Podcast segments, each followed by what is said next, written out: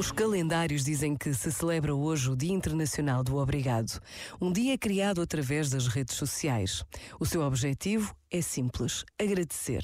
Agradecer a todos os que fazem parte das nossas vidas.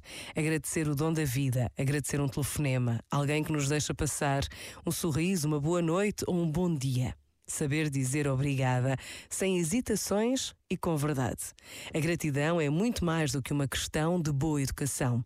Por vezes, basta esta breve pausa de reflexão e oração para nos lembrarmos de um obrigada que ficou por dizer e que Deus espera de cada um de nós. Pensa nisto e boa noite.